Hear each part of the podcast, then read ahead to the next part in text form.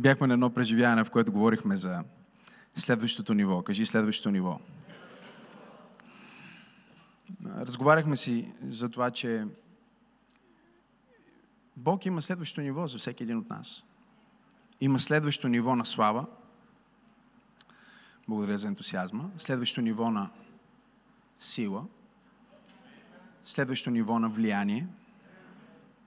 Следващо ниво на удовлетворение в живота.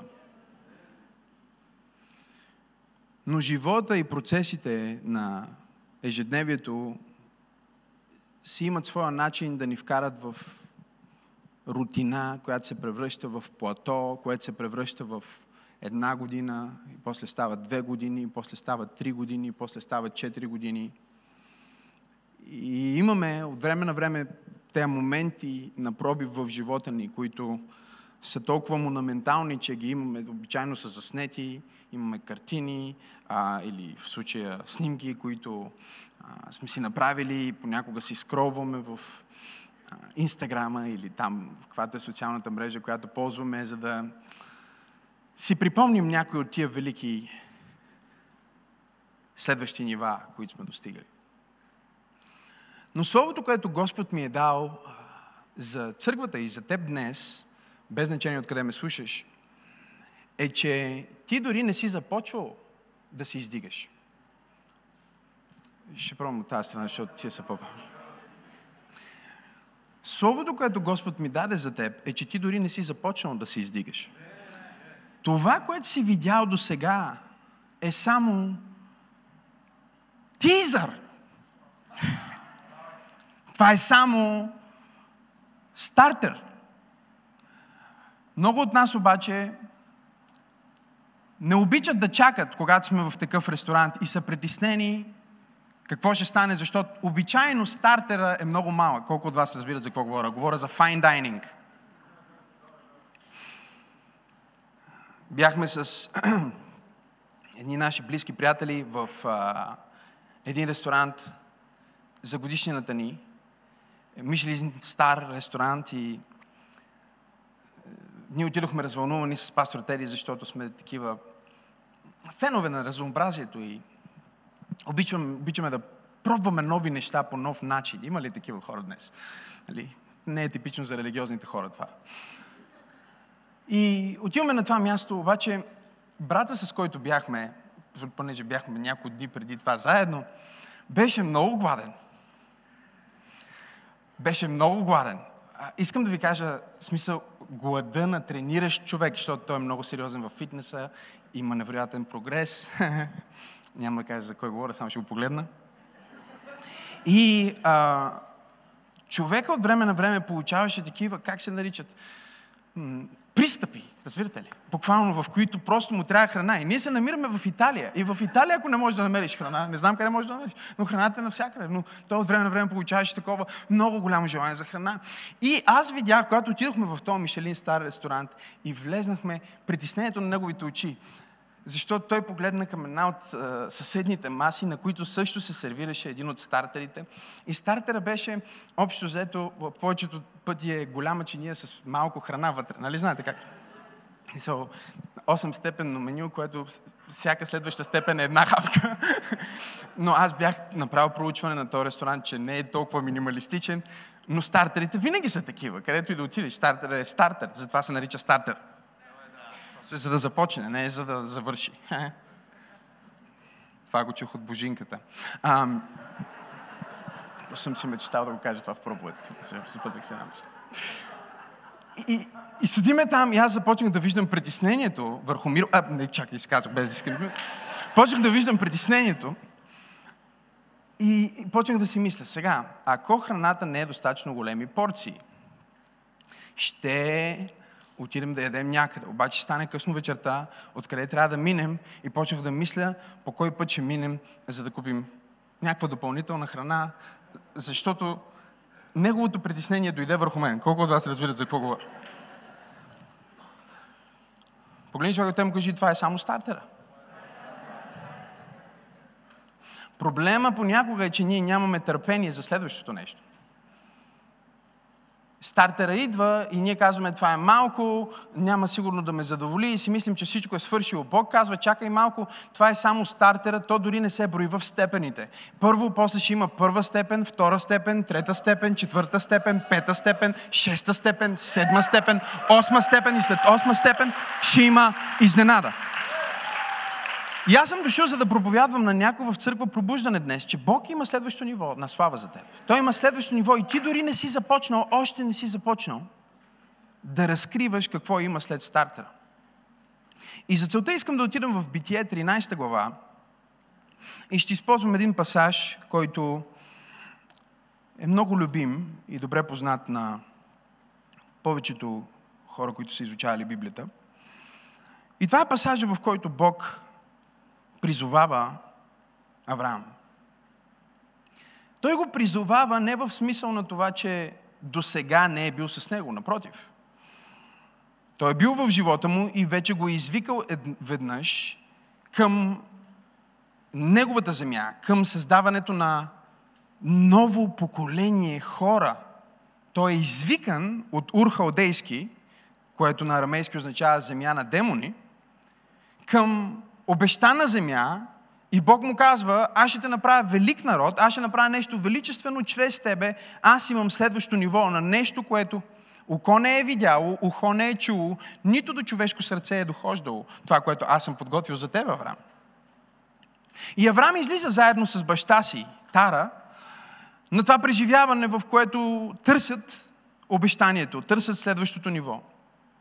И в Битие 13 глава се случва нещо изумително, защото 14 стих ни казва И Господ каза на Авраам, след като Лот се отдалечи от него, след като Лот се отдели от него, повдигни сега очите си от мястото, на което си. Погледни на север и на юг, на изток и на запад, защото цялата земя, която виждаш, ще дам на теб и на потомството ти до века – и ще те направя, ще направя потомството ти многочислено като земния прах. Така че ако може някой да изброи земния прах, той ще може да изброи твоето потомство. Стани и обходи земята на длъж и на шир, защото на тебе я давам. Тогава Авраам премести шатъра си и дойде и се засели при дъбровата на Мамре която е в Хеброн. И там издигна отар на Господа. Нека се молим. Небесни Татко, благодаря ти толкова много за привилегията да споделям Твоето Слово с Църква Пробуждане днес.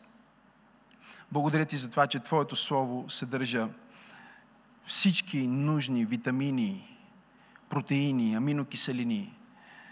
Всичко, което ни е нужно за духовния ни живот и израстване, се съдържа в Светото Писание. Сега, святи душа, аз казвам, духни върху тази зала със свеж полах, върху всяко сърце и всеки ум. Събори всяка стена, разобличи всяка лъжа и нека Твоето Слово да излезне като чук и като огън. Като чук, който събаря крепости и като огън, който изгаря всичко нечисто.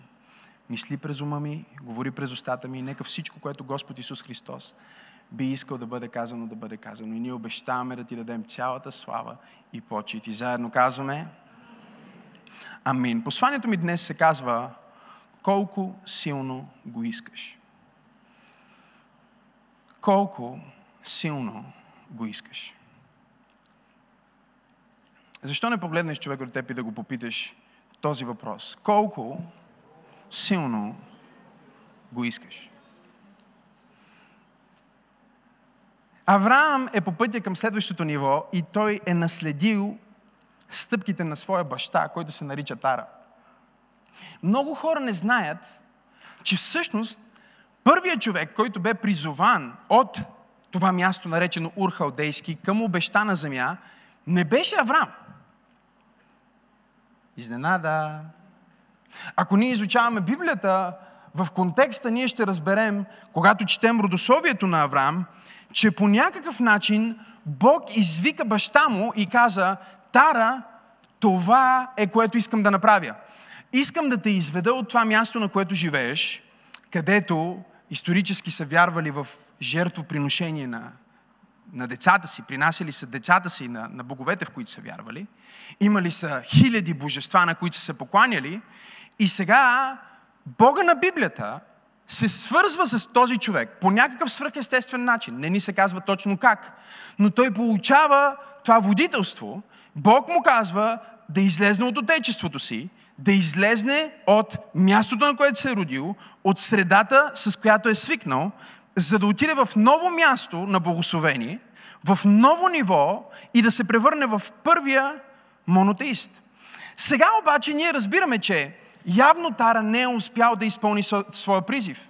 Защото Библията ни казва, че когато те излезнаха от Ур Халдейски и тръгнаха в посока на обещанието, те се спряха, о, Исуса Христе, те се спряха, забележете, в Харан и се заселиха там по пътя. И те спряха там, най-вероятно не за да останат там за дълго време, но просто в пътешествието към следващото ниво и в пътешествието към обещанието, от време на време може да се почувстваш изморен, може да се почувстваш отекчен, имам ли хора в църквата, може да имаш нужда от отбивка, имаш нужда от почивка. И ако не си внимателен, времето в което ти си казваш, сега просто за малко ще се успокоя и ще спра тук, това, което съм постигнал е горе-долу окей, okay това, което съм направил, не е никак малко. Може да се окаже, че ти тръгваш от точка А към точка Б, но спираш по средата и спирайки по средата, Библията ни казва, че Тара излезна от Урхалдейски заедно със своя син, а, а, със своя син Авраам и с а, племенника на Авраам, който се казва Лот. Те тръгнаха и спряха на едно място в Харан и деня, а, починаха си през деня, починаха си още един ден и така деня стана а, а, седмица седмица и седмицата стана месец, не знам на кой проповядвам днес, и месеца стана една година, не знам дали има хора в църквата, едната година станаха две години, има ли днес тук, двете години станаха 10 години и десете години станаха 20 години. И Библията ни казва, че Тара умря по средата. Погледни човека до теб и му кажи, това не е в проповедта на пастора, но аз искам да ти кажа, не умирай по средата. Не спирай по средата не превръщай твоята посредственост.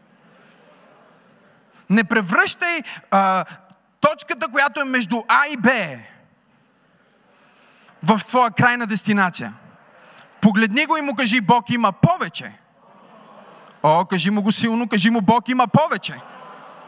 Искам да го проповядваш както аз го проповядвам. Кажи му, Бог има повече за теб. Не дай да спираш. И така Тара умира. Забележете сега. Тара умира по пътя към следващото ниво. И днес трябва да проповядвам в църква пробуждане и въпросът е такъв, колко силно го искаш. Защото когато Бог ти казва, аз имам следващо ниво за тебе, Той ти казва също, че има следващо ниво на усилие, което ти ще трябва да приложиш за това ниво. В повече от 10 години проповядване и работа с хиляди хора, буквално едно от нещата, които съм виждал пак и пак и пак и как някой стига до едно ниво и се оказва неподготвен и една голяма стъпка нагоре се превръща в 34 стъпки назад. Не знам на кой проповядвам днес.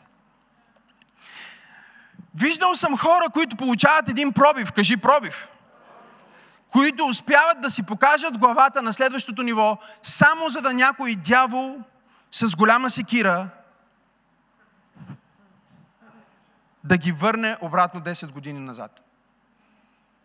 И днес аз съм тук, за да проповядвам на някого в църква пробуждане и да ти задам най-важния въпрос по твоя път на израстване, духовно израстване, по твоя път на економическо израстване, по твоя път на семейно израстване, по твоя път на интелектуално израстване, по твоя път на израстване в кариерното ти развитие, аз съм тук, за да ти задам един въпрос от Бог и то е колко силно го искаш.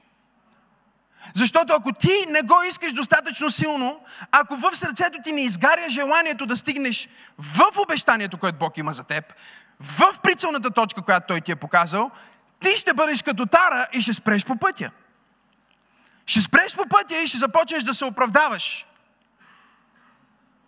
Ще спреш по пътя и ще бъдеш като тези хора, които Просто всичко е срещу тях. Защо нямаш нова работа? Ами, дискриминиран съм.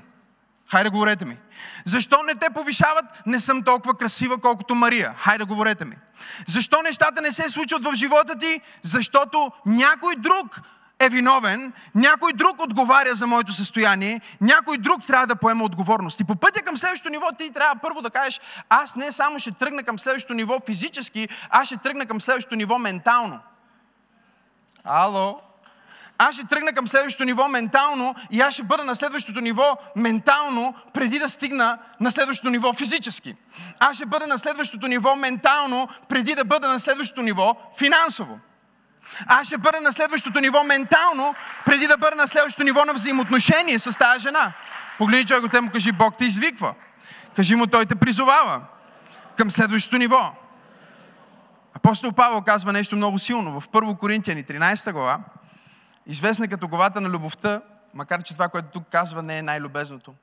Той казва в 10 стих, докато дойде съвършенното, това, което е частично, когато дойде съвършеното, това, което е частично, ще се прекрати. И след това казва, когато бях дете, като дете говорих, кажи говорих, като дете чувствах, кажи чувствах, като дете разсъждавах, кажи разсъждавах. Откакто станах мъж, съм напуснал това, което е детинско. Въпросът тук е, че ние искаме да отидем на следващото ниво, и да вземем със себе си нещо, което не принадлежи там. И най-големите проблеми в животите ни се създават, когато ние желаем да отидем на следващото ниво, когато желаем да се издигнем, когато желаем да отидем в обещанието, което Бог ни посочва, но по някаква причина ние си казваме, а аз съм задължен със себе си да взема лот. О, хайде, проповядвайте ми. Проповядвайте ми обратно. Аз съм задължен сега, понеже той човек ми беше съученик и сме израснали заедно.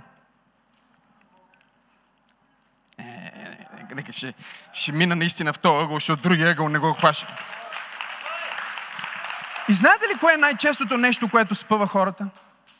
Най-честото нещо, което спъва хората по пътя към собствената им съдба, е, че те се опитват да натикат тъща си, леля си, чичо си, баба си, приятеля си, комшията си, братовчет си и всички хора, към които се чувстват по някакъв начин задължени в тяхното собствено обещание. Но някой тук на това място ще получи откровение днес. Бог ме е изпратил да ти кажа, че твоята съдба е твоята съдба и се нарича твоя съдба, защото е за тебе. И е възможно да не включва всички хора, които ти си планирал да вземеш със себе си по пътя.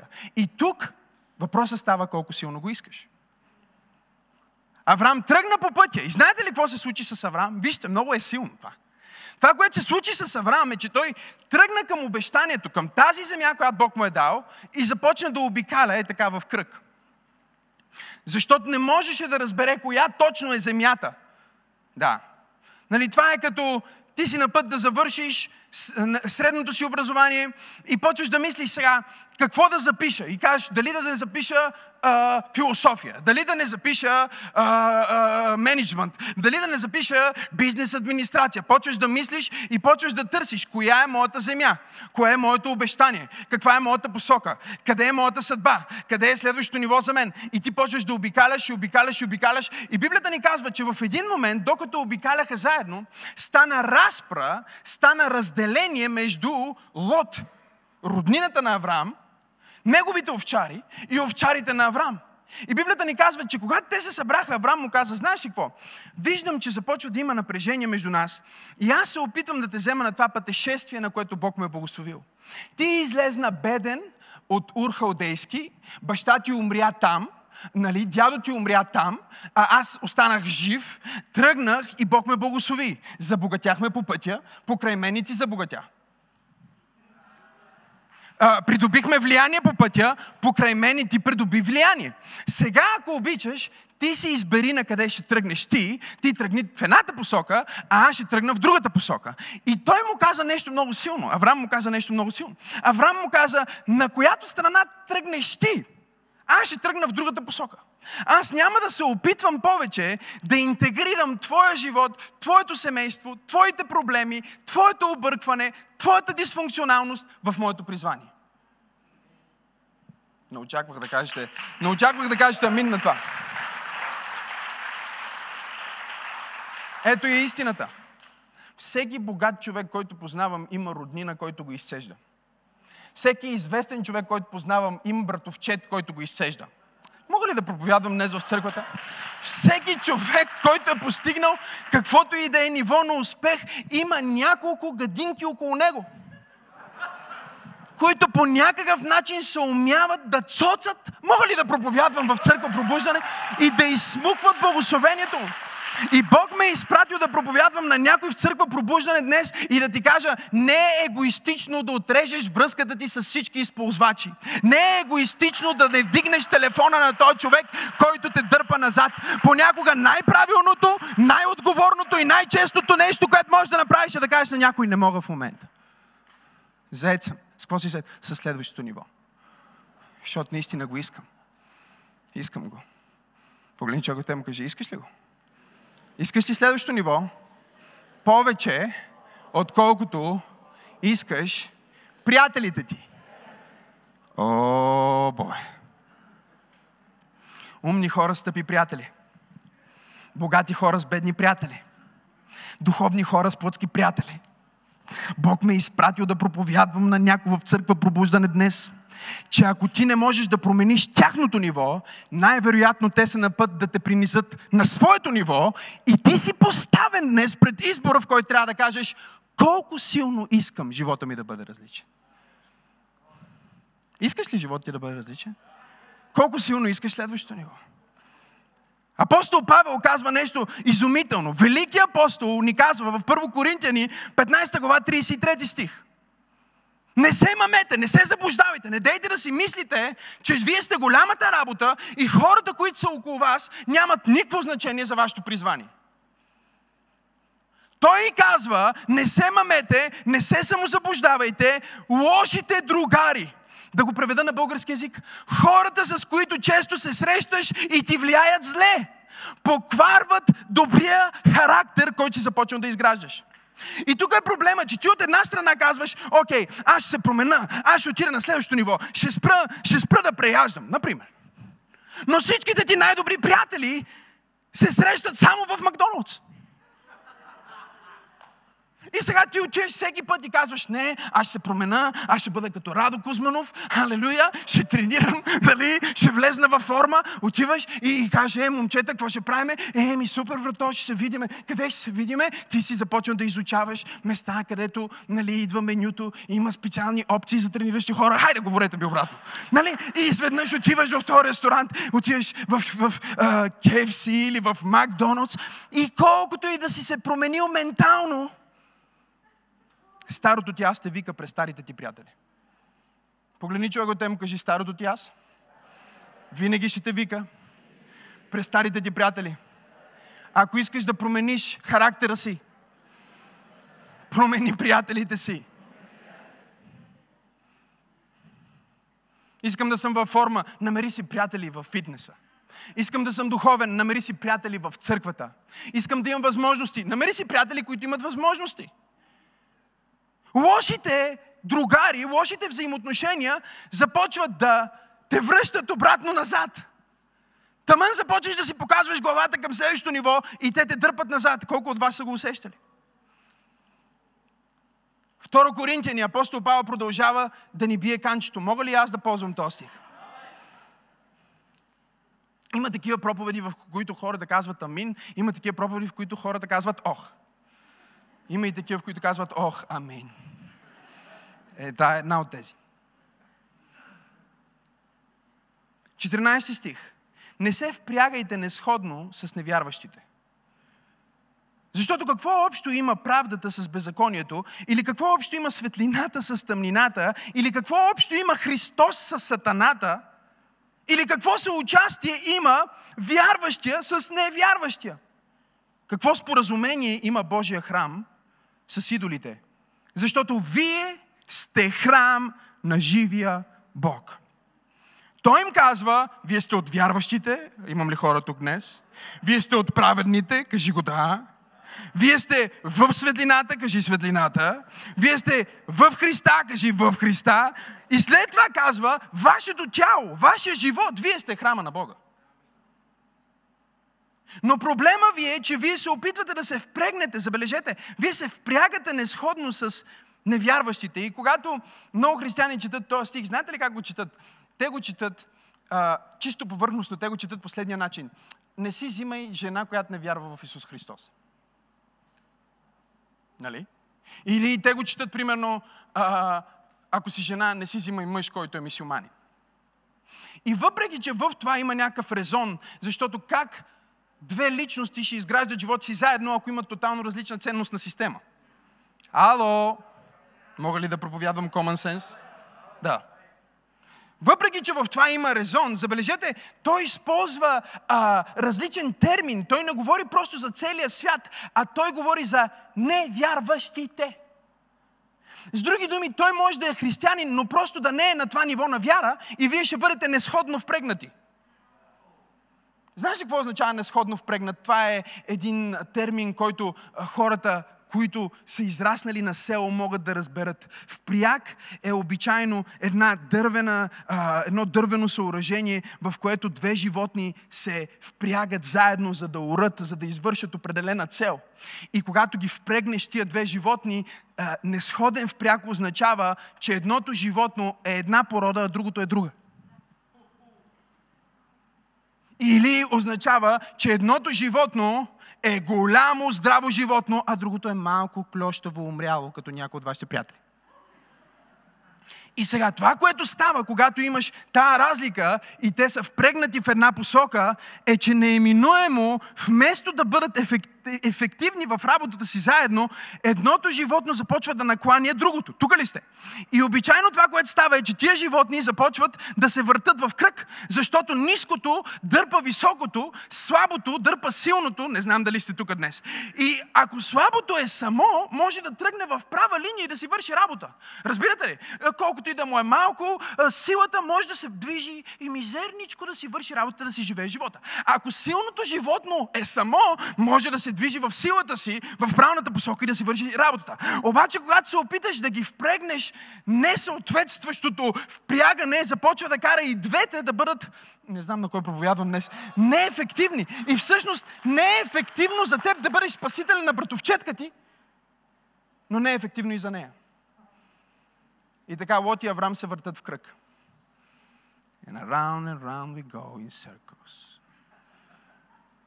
Въртат се в кръг, въртат се в кръг, въртат се в кръг до момента, в който Авраам казва, знаеш какво?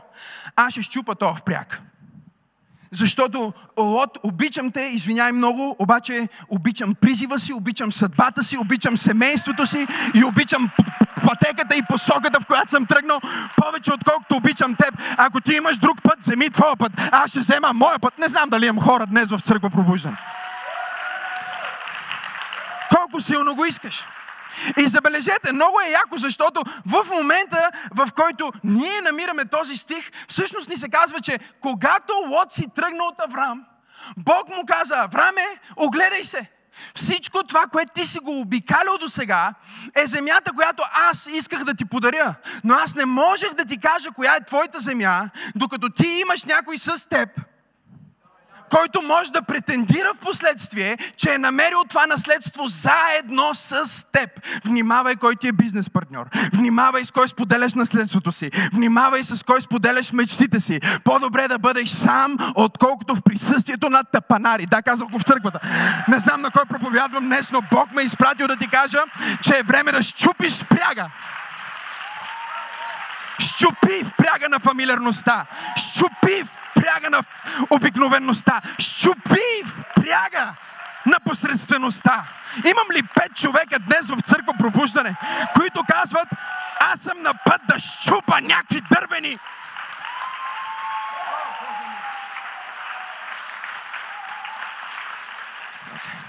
Аз си казвам, аз си казвам, спасявам се, повярвах в Исус Христос и искам да стана служител. Не можех дори да го артикулирам и да го дефинирам точно какъв тип, но знаех, че искам да помагам на хората. Исках да бъда полезен, защото осъзнах, че когато съм полезен на някой, се чувствам щастлив по начин, по който не мога да се чувствам в нито един момент от живота ми. И в моето ходене с Бог, аз дойдох до един момент, в който трябваше да направя избор. Кажи избор. Колко силно го искаш? Имах някои приятели, които, ох, толкова силно ги обичах. Толкова силно ценях. Защо? Защото споделяме някои смешни истории. Хайде, говорете ми. Споделяме някои мъки и заедно сме яли. Дали сме си хляба и кремвришите и лютеницата. Но в един момент аз искам да се предвижа към Мишелин. А те ми казват, че хляба и лютеницата е всичко, което съществува и не ти трябва нищо повече. И аз си казвам, аз ще ги промена. ще слушам собствената си проповед днес. Това е най-голямата лъжа. Това е което апостол Павел казва. Не се мамете. Не се самозаблуждавайте. Вие сте специалисти в изкуството на самозаблудата. Осъзнайте, че неправилните асоциации произвеждат неправилните резултати. Тук ние не говорим за това, че някой е демонизиран от живота ти или си неблагодарен за това, че Лот е бил с тебе. Лот е бил с тебе. Той е имал своята функция. Може би ти е бил полезен, може би ти си му бил полезен, може би е забогатял около тебе, може би ти си забогатял около него, но сега вие имате две различни посоки. И единственият начин ти да отидеш на следващото ниво е да се лишиш от старите си приятели. Можеш ли да го направиш? Самия апостол Павел добре разбира това послание. Защото Библията ни разказва, че когато апостол Павел още бе Савел и повярва, срещайки Исус Христос по пътя към Дамаск, само един проповедник му даде кредит на доверие и се асоциира с него, защото репутацията на Павел, Савел, беше на един, който преследва църквата, който е хейтър и е против всичко, което има общо с тази ново сформирала се общност от вярващи, наречена християнска църква. И той ги преследва, но по пътя към Дамаск Исус му се явява, той ослепява, след това проглежда по чуден начин. Апостолите не искат да се свържат с него. Има само един, който го взема под своето крило и казва, аз ще бъда с теб, аз ще ти бъда приятел. И това е Варнава. Даде обаче в един момент в Деяния на апостолите ни се разказва, че докато те започнаха да служат и да проповядват заедно, беше видимо за всички, че апостол Павел израстваше и се развиваше в служението много по-бързо от Варнава. Започва да има слух между апостолите, че всъщност той е 12-ти апостол. Той е истинския заместник на Юда Искариот, защото когато Юда Искариот предаде Господ Исус Христос, апостолите се събраха и казаха, ние трябва да изберем един, който да вземе неговото място. Той имаше дял между нас в това служение. И те хвърлят чоп, знаете историята, избират един човек на име Матия, който го няма в страниците на, а, на Библията в последствие. Но апостол Павел, те започват си говорят, дали този човек не е всъщност избрания да бъде 12-ти апостол, дали той не е така наречения апостол към езичниците. Деяния на апостолите 15 глава ни разказва, че един ден, когато тръгнали на мисия заедно, Варнава казал на апостол Павел, приятелю, искам да взема Марк с нас. Искам да взема моят братовчет с нас, защото той ми е братовчет. Много хора не знаят, че те имат роднинска връзка. Погледни човек те му кажи, това не е в проповета на пастора днес. Но е просто бонус. Внимавай с родата. Виждал съм много добри майки, които развалят семействата на децата си. Виждал съм много добри роднини, които развалят взаимоотношението на мъж и жена, защото не харесват жената или защото не е по тяхния вкус. И сега той казва, виж, Павле, виж, приятелю, сега а, Марк ще дойде с нас. И апостол Павел му казва, знаеш ли какво? Аз не харесвам характера на твоя братовчет. Защото преди, когато пътувахме на едно друго място, ние отиваме да проповядваме и изведнъж той изчезна. Библията не ни разказва какво се е случило, дали са му спрели тока, дали е имал някакви семейни проблеми или семейни драми или битовизми.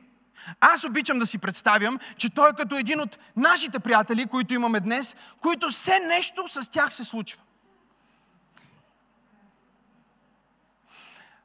Ако човека до теб не се смее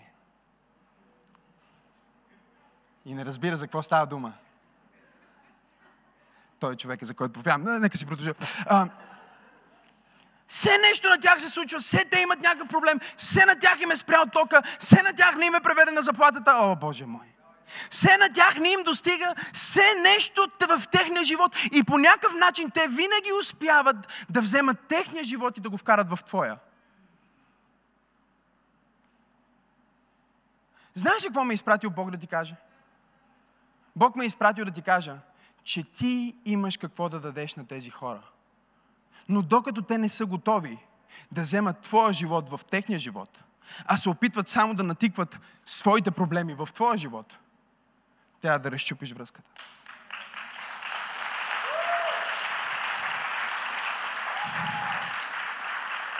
О, ако ръкопляскаш, ръкопляскай като някой, който е на път да се освободи.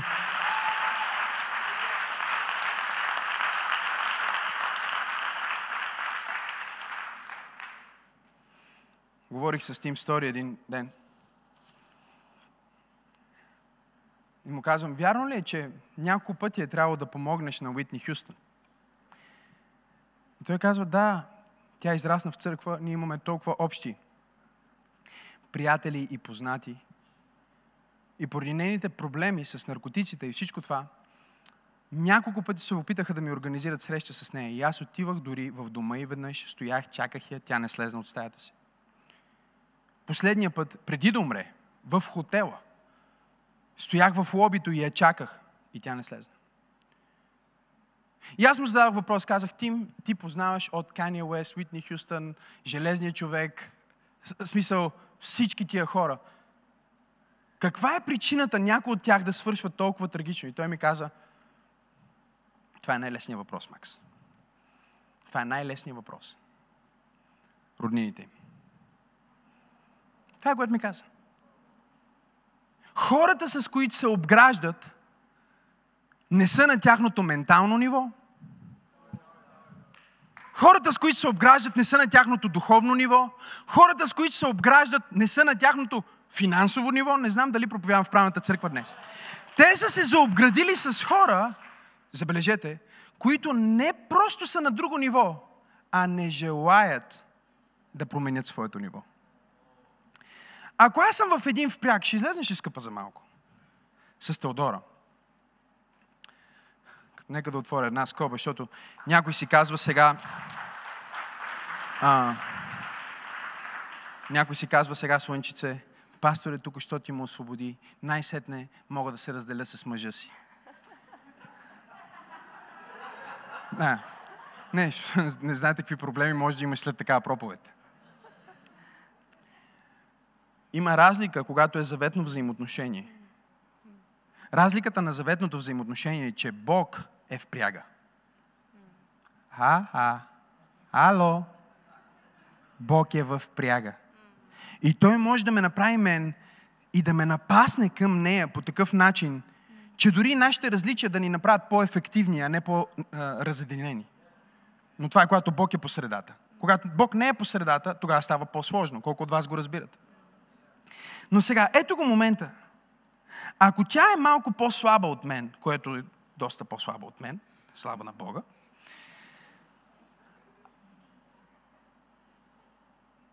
това не е проблем. Докато тя казва, научи ме. Помогни ми. Аз не съм толкова добра в това, но ти си брилянтен. Как да бъда като теб? Как да израсна, както ти си израснал? Проблема идва с нашите взаимоотношения. Отново викам Теодора, просто защото е най-красивата дама, която мога да викна. Не, няма нищо общо с брака, този пример.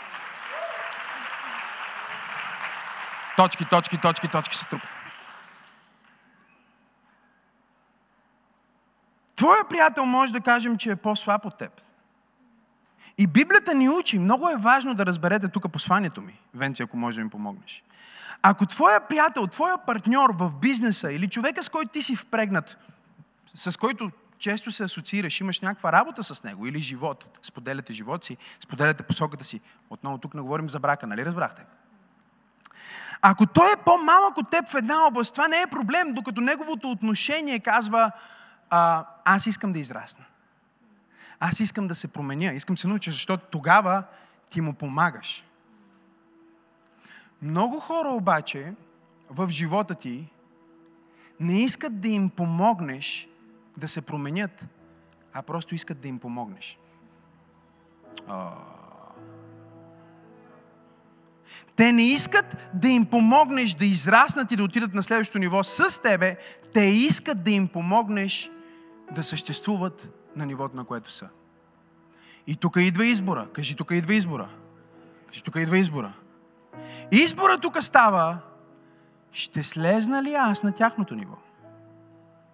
Или ще се възкача? Погледни човек от те му кажи, възкачи се. Кажи му, възкачи се. Кажи му, колко силно го искаш. Готов ли си да оставиш някои приятели? И сега ще стане бомбастично. Готови ли сте за бомбастичната част в финала на проповедта ми? Имаш проблем с алкохола и казваш, окей, разбрах, пасторе, ако искам да спра, ще ми бъде много трудно, ако най-добрите ми приятели, най-близките ми хора също са алкохолизирани. Колко от вас смятат, че това е логично? Ще ми е трудно, защото аз си казвам, ще спра алкохола, обаче отивам да се видя с най-добрата ми приятелка и тя ми сипа в чашката. И аз си казвам, моля те, не мога да се контролирам. Тя казва, аре бе, какво толкова? И за тебе е много, ама за нея не е много, защото ти имаш една съдба, тя има друга съдба. И ние не аз съдиме, просто казваме, че тя има друг път.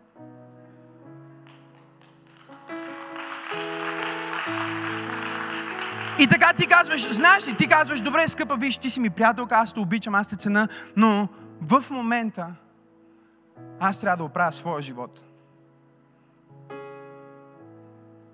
И това е най-трудното нещо за приемане от един християнин. Когато имам коучинг сесии с хора, които не са християнизирани в своето мислене, им кажа това, те го приемат. Е така. Когато имам коучинг сесия с някой мой клиент, който всъщност е християнин, без значение дали е много отдаден християнин или само вярва просто в Исус Христос. Знаете ли какъв първи въпрос, който ми задава? Добре, това не е ли егоистично? Защото ние сме християни. Ние трябва да живеем живота си в услуга на другите. Звучи правилно, нали?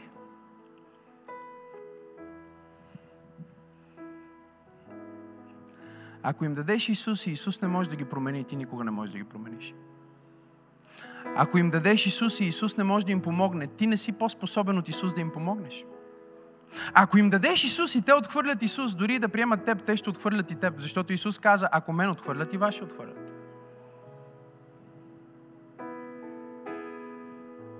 Но понеже, когато го говоря с хора, които не са много християнизирани, а са съвсем малко християнизирани, т.е. те мислят като християни, ама само по ВИК, Великден и Коледа. Те са както православните ги наричат ВИК християни. Великден, Коледа, християнство.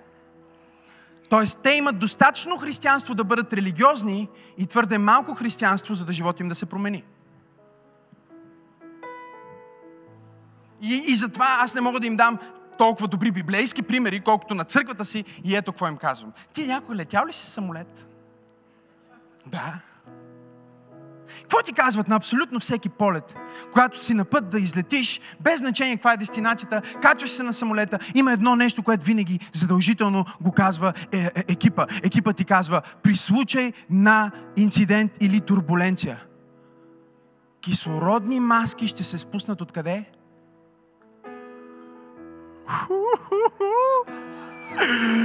Кислородни маски ще се спуснат. Не ги очаквайте тия маски да се спуснат. Не ги очаквайте да са от... Очаквайте ги от... Кислорода се спуска отгоре и вижте какво казва.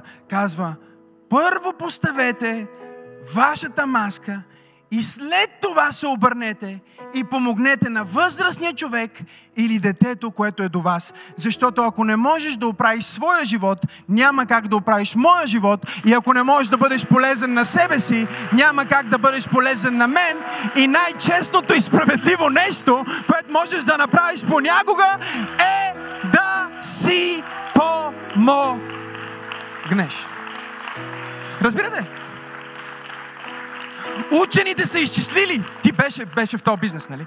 Учените са изчислили, Майя, че ако случайно имаме такава рязка промяна в налягането, секундите, които имаш, са буквално достатъчни да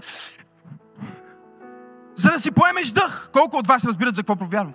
И ти си поемаш дъх. Когато ти си поемеш дъх и започнеш да дишаш, можеш да се обърнеш и да помогнеш на бабата, която е до тебе, или на детето, което е до тебе. И знаете ли какво? Аз съм си го мислил като родител и си казвам, Господи Исусе Христе, не дай си Боже да ми се случи нещо такова. Защото най-трудното нещо за един родител ще бъде да си сложи маската първо на себе си. Абсолютно на хиляда процента ти го казвам, че всеки родител би си, всеки нормален родител би си казал, Добре, бе, ако умирам, ще умирам, ще сложа на детето. И въпреки, че звучи много достойно, звучи много емоционално, правилно, апостол Павел казва, когато бях дете, мислех като дете и чувствах по този начин. Бях много емоционален. И всичко го пречупвах през това. Правилно е, ако така го чувстваш. Ми ти може да чувстваш, че е правилно да захвърлиш от някоя скала. А правилно ли е тогава? Казва много правилно, като е така го Порива дойде. Той просто го пожелах. Аз желая много неща, обаче не ги пробвам. Понякога, примерно, отивам на някое високо място и си казвам, и как искам да съм като супермен и просто да полета. И дори да се чувствам супер, не се пробвам, а? Защото когато бях дете, разсъждавах като дете. О, Боже мой! Чувствах като дете, мислих като дете, действах като дете, но сега вече аз съм напуснал. Кажи, напусни. Кажи, напусни някои стари приятели. Кажи му, напусни старият ти начин на мислене. Кажи му, напусни старите ти навици. Напусни ги. Готов ли си да ги напуснеш? Колко силно го искаш? Искаш ли го? Те са изчислили Илия, че ако аз се опитам да се обърна и да сложа маската на Сара, Сара е дете, тя може да е в шок, може да реве, може дори в шока да не ми позволи да изложа маската. И във времето, в което аз се опитам да изложа маската на, на, на детето ми, мога да спра да дишам. И тогава със сигурност тя няма да има маска. И със сигурност и тя ще спре да диша. Не знам на кой проповядвам днес. Но Бог ме е изпратил да ти кажа, че ти си най-важният човек в твоя живот и Той приоритизира теб заради теб. Аз ще се опитам да го проповядвам така, както го вярвам. Аз не съм по-важен за теб от теб. Човека, който е до теб, не е по-важен за теб от теб. Когато Бог общува с теб, ти си най-важният за Него. И Той ти казва, я се приоритизирай малко.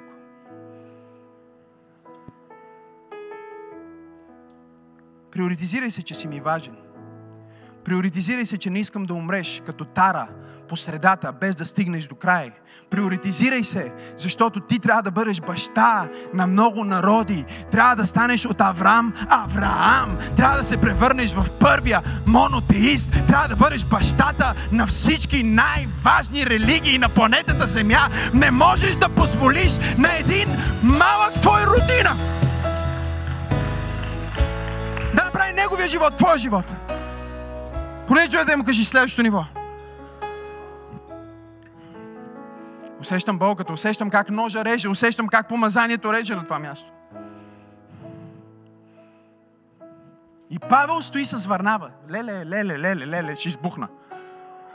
Стои с Варнава. Варнава, който са си споделяли хляба. Варнава, който единствен го прие. Върнава, който му е най-добрият приятел. И сега Върнава му казва, ако ти искаш нашето приятелство, трябва да свалиш твоето ниво и твоята съдба и твоето призвание и твоето бъдеще за моя братовчет. И апостол Павел казва, мерси, ама не мерси. Аз ще продължа с това, което Бог е сложил върху моя живот. Аз няма да спра на едно място. Аз отивам на следващото ниво и аз искам следващото ниво толкова силно че мога да ти кажа, брат, обичам те, прегръщам те, оставам на разположение за теб. Но не мога да се съглася. Не мога да се съглася. Аз трябва да се предвижа. Аз трябва да се предвижа. Аз трябва да се предвижа. Аз трябва да се предвижа. Обвинения се разчупват в момента вина, която си носил, че си длъжен на всички, на майка ти, на баба ти, на чичо ти, на дядо ти, на всички хора около тебе. Ти си задължен да им помогнеш, ти си задължен да ги оправиш. Бог казва, позволи ми аз да им помогна. Позволи ми аз да се справя с тях. Аз работя с теб и работя с тях и ти си един човек, той е друг човек. Аз обичам него, но обичам и теб и ти имаш твоя живот, ти имаш твоето състезание. Имам ли пет човека в църква пробуждане днес?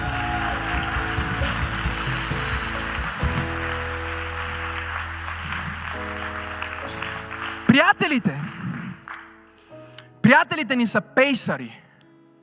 Те са пейсмейкъри.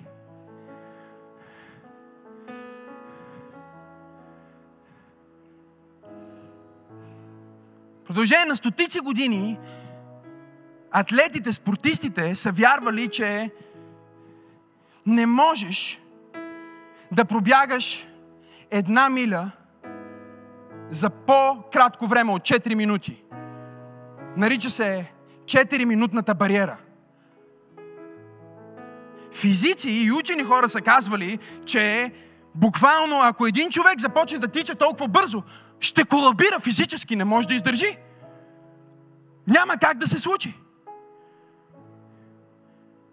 До 1954 година в Оксфорд, когато един човек на име Сър Роджер Банистър казва аз наистина го искам.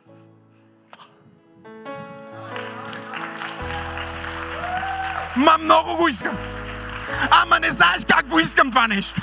Аз искам да разбия тази бариера. Аз искам да разбия този впряг. Аз искам да разбия това ограничение.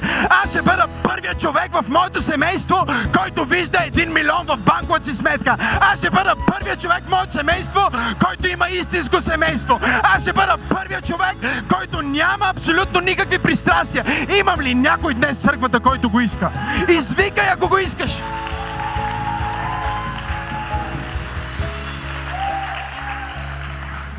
Сестра, казах ти, че ще се развикам и ще искаш да ми намалят микрофона. Виж? Той застава там. О, Боже! И прави невъзможното човек. Той прави невъзможното. Той разбива 4-минутната бариера.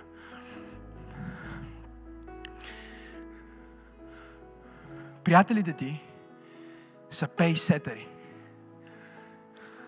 Те слагат ритъма на живота ти. Следващата година 10 човека разбиват същата бариера, която стотици години е била неразбиваема. Към днешна дата има хиляди хора, включително аматьори атлети, които са разбивали тази бариера. През 2019 година имаме един брилянтен кениец, който се изправя в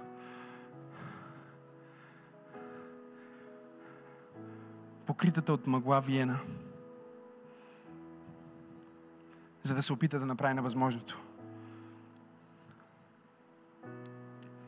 Елиот Кипчоги казва, аз искам да бъда първият човек,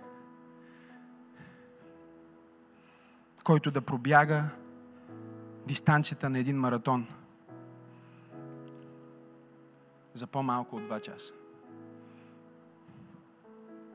Сега нека да ви обясня това, защото 2 часа звучат като много време и 4 минути звучат като много време. Нали? Но когато тръгне да бяга, например, Кипчоги или Банестър или който и да е, единия е от една дисциплина, другия друга, няма значение. Атмосферните условия работят срещу теб. Разбирате ли го? Така че ти тръгваш да тичаш. Ето те, ти тичаш. И първоначално не го усещаш. То вятър, който е срещу теб. Ти въобще дори не, освен ако не си хипер-мега олимпийски шампион, професионален състезател, ти дори не можеш да отчетеш, че всъщност имаш съпротива във въздуха. Въздуха. Ако слънцето пече, това още намалява твоята сила. Следвате ли ме? И сега имаме учени, физици и лекари, които казват, нечовешко, невъзможно е човек да мине тази дистанция на маратон за по-малко от 2 часа. Това е невъзможно. Няма как да стане. Но Елият Кипчуги заедно като Роджер Банистър и, и всички хора, които разбиват рекорди. Имам ли хора, които ще разбиват рекорди в църквата? Имам ли някой, който тази година ще разбие рекорди? Осъзнават нещо. Ела за малко. Елата двамата за малко. Искам да го иллюстрирам. Сега ще тръгвам да бягам. Ама ще бягам маратон. И по някое време, колкото и да съм силен, цялото това напрежение, което ми идва от атмосферата, от слънцето, от въздуха, най-малкото от вятъра, съпротивата, е много реално. И ако аз искам да направя нещо, което не се е случвало, аз трябва да взема най-добрите пейсмейкери. Наричат се пейсърс. И всъщност тяхната роля е, те са атлети, които участват в състезанието. Те, тяхната роля не е да вземат медал или да разбият рекорда. Тяхната роля е само една. Те бягат пред състезателя и му задават ритъм. Те му задават оптималния ритъм, на който той може да издържи дистанцията на целия маратон и да разбие рекорда. И е много важно сега той да следва техния ритъм. Ако те се забавят, той ще закъсне. Ако те забързат, той ще се преумори. Роджер Банестър е имал двама пейсери, които са му помагали да тичат, професионални атлети, спортисти, разбирате ли? Проблема е с много от нас, че ние искаме да разбиеме рекорди, но не искаме да викнем професионални атлети, искаме да викнем Чичо Митко от вход Б. Да, да, да. И ние казваме, Чичо Митко, понеже ти си толкова близо те чувствам. Те, те, чувствам. Ти ще бъдеш моя пейс-сетър в живота. И ние тръгваме и се чудиме, защо закъсняваме или защо се преуморяваме, защото сме избрали неправилните. Неправилните. Не знам на кой провядвам днес. Но ето каква е ситуацията сега. За да Ели от Кипчуги да постигне това нещо, той трябва да избере 43 от най-великите атлети живи по това време. И те трябва да се сменят пред него по двойки, по тройки, в специална конфигурация, която да направи така, че съпротивата и вятъра и всичко в самите условия на бягането му да сложат правилния ритъм и той да стигне и да разбие рекорда. Нито един от тях не минава през финиш линията. Той разбива рекорда. Той минава през финиш линията. Но той никога не може да мине през финиш линията, ако няма правилните пейсмейкери. Погледни човека тебе да го попитай, кой създава ритъма на твоя живот?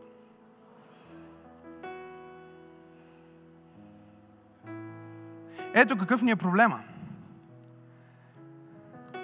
Проблема ни много често е, че ние искаме да сме като Елет Кипчуги или Роджер Банистър. Но не можем да се заобиколим с други шампиони, защото ни карат да се чувстваме по-малки.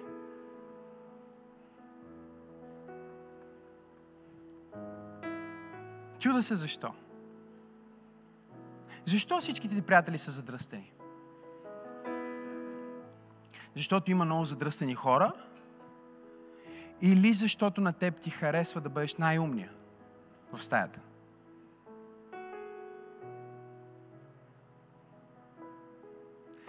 Чудя се защо ти си най-богатия измежду твоите приятели. Защото другите нямат възможност да станат богати или защото ти си намерил достатъчно бедни хора, за да се чувстваш богат около тях. Колко силно го искаш? Ако искаш да разбиваш рекорди, ще трябва да видиш кой ти слага ритъма. Половината атлети, които бягат с Елиот Кипчуги, предишната неделя са били на Олимпиадата в Доха и летат специално, просто за да се появят, да тичат 5 км или колко там, да му дадат ритъма. И след това си минават. И след това другите се появяват.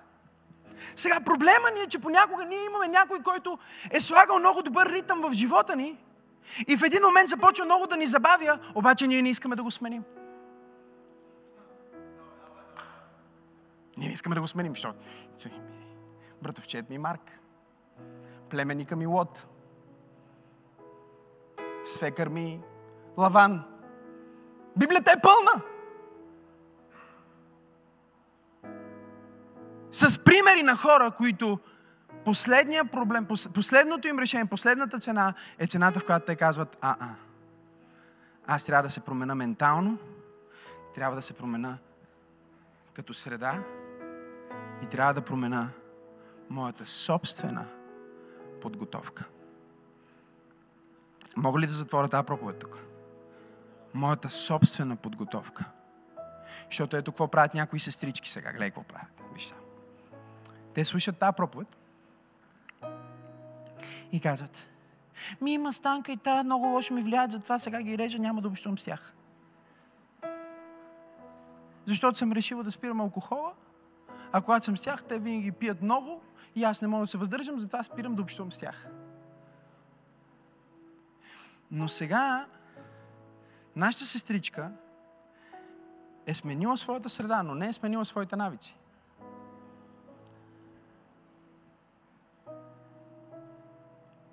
Тя не отива на ново място, за да намери нови приятели.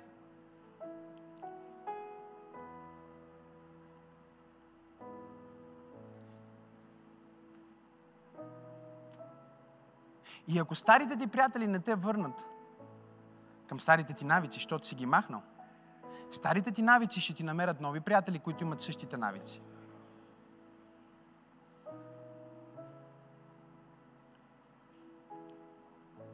И така цял живот.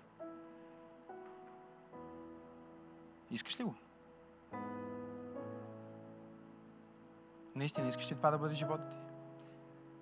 Аз познавам хора, които от... те сменят приятелите си, защото са научили тази част от урока, пастор те. Те са научили частта лоши приятели, лошо влияние. Значи, сменям тези приятели. Но те продължават да правят същото нещо, нали?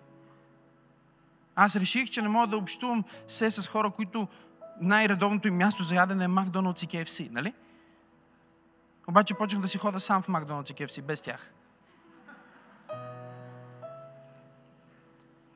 Или както един мой познат наскоро беше качил в интернет, нали, Макдоналдс използват еди, какво си еди, какво си еди, какво си своята храна, те са толкова вредни, да, да, да, да, да, да.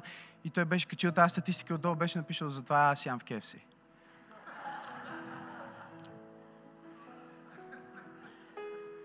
Genius.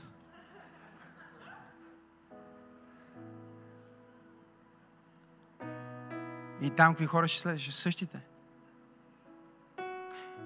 Има ли някой в църквата, който се чувства като че сменяш хората в живота ти, обаче те са същите?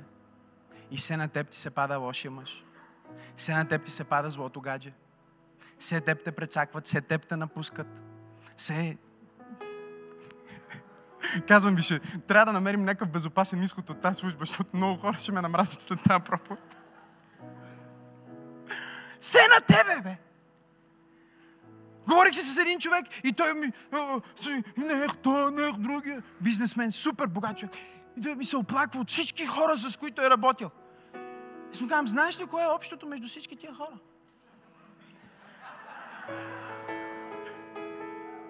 Той вика, ми че са тъпаци. Викам, не. Общото нещо си ти. Ти си общия знаменател. Ти ги създаваш, ти ги правиш.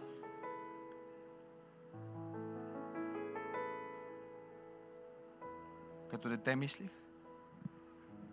Като дете чувствах. Гледай сега какво става. Като дете говорих. Приятелите ми се смениха. Мислените ми се промени. Но и навиците ми се промениха. И сега вече аз съм бил толкова дълго в това нещо. Аз не се опитвам да бъда Авраам. О, oh, yes. Аз съм наистина вече съм Авраам. Нали? Защото това е винаги по пътя към успеха и го има усещането, че си измамник. Нали? Има си психологически термин за това. Нали? Човек е учил медицина, минал е всички изпити, прочел е всички книги, но деня, в който идва да оперира и той си казва, а, аз един път не прочетох много внимателно това, това така ли беше? Лили!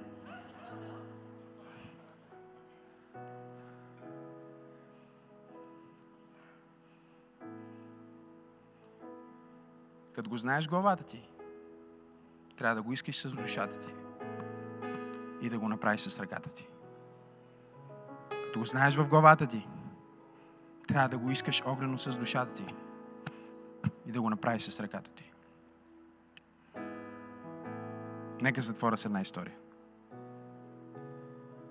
Още една, още една. Последната е наистина.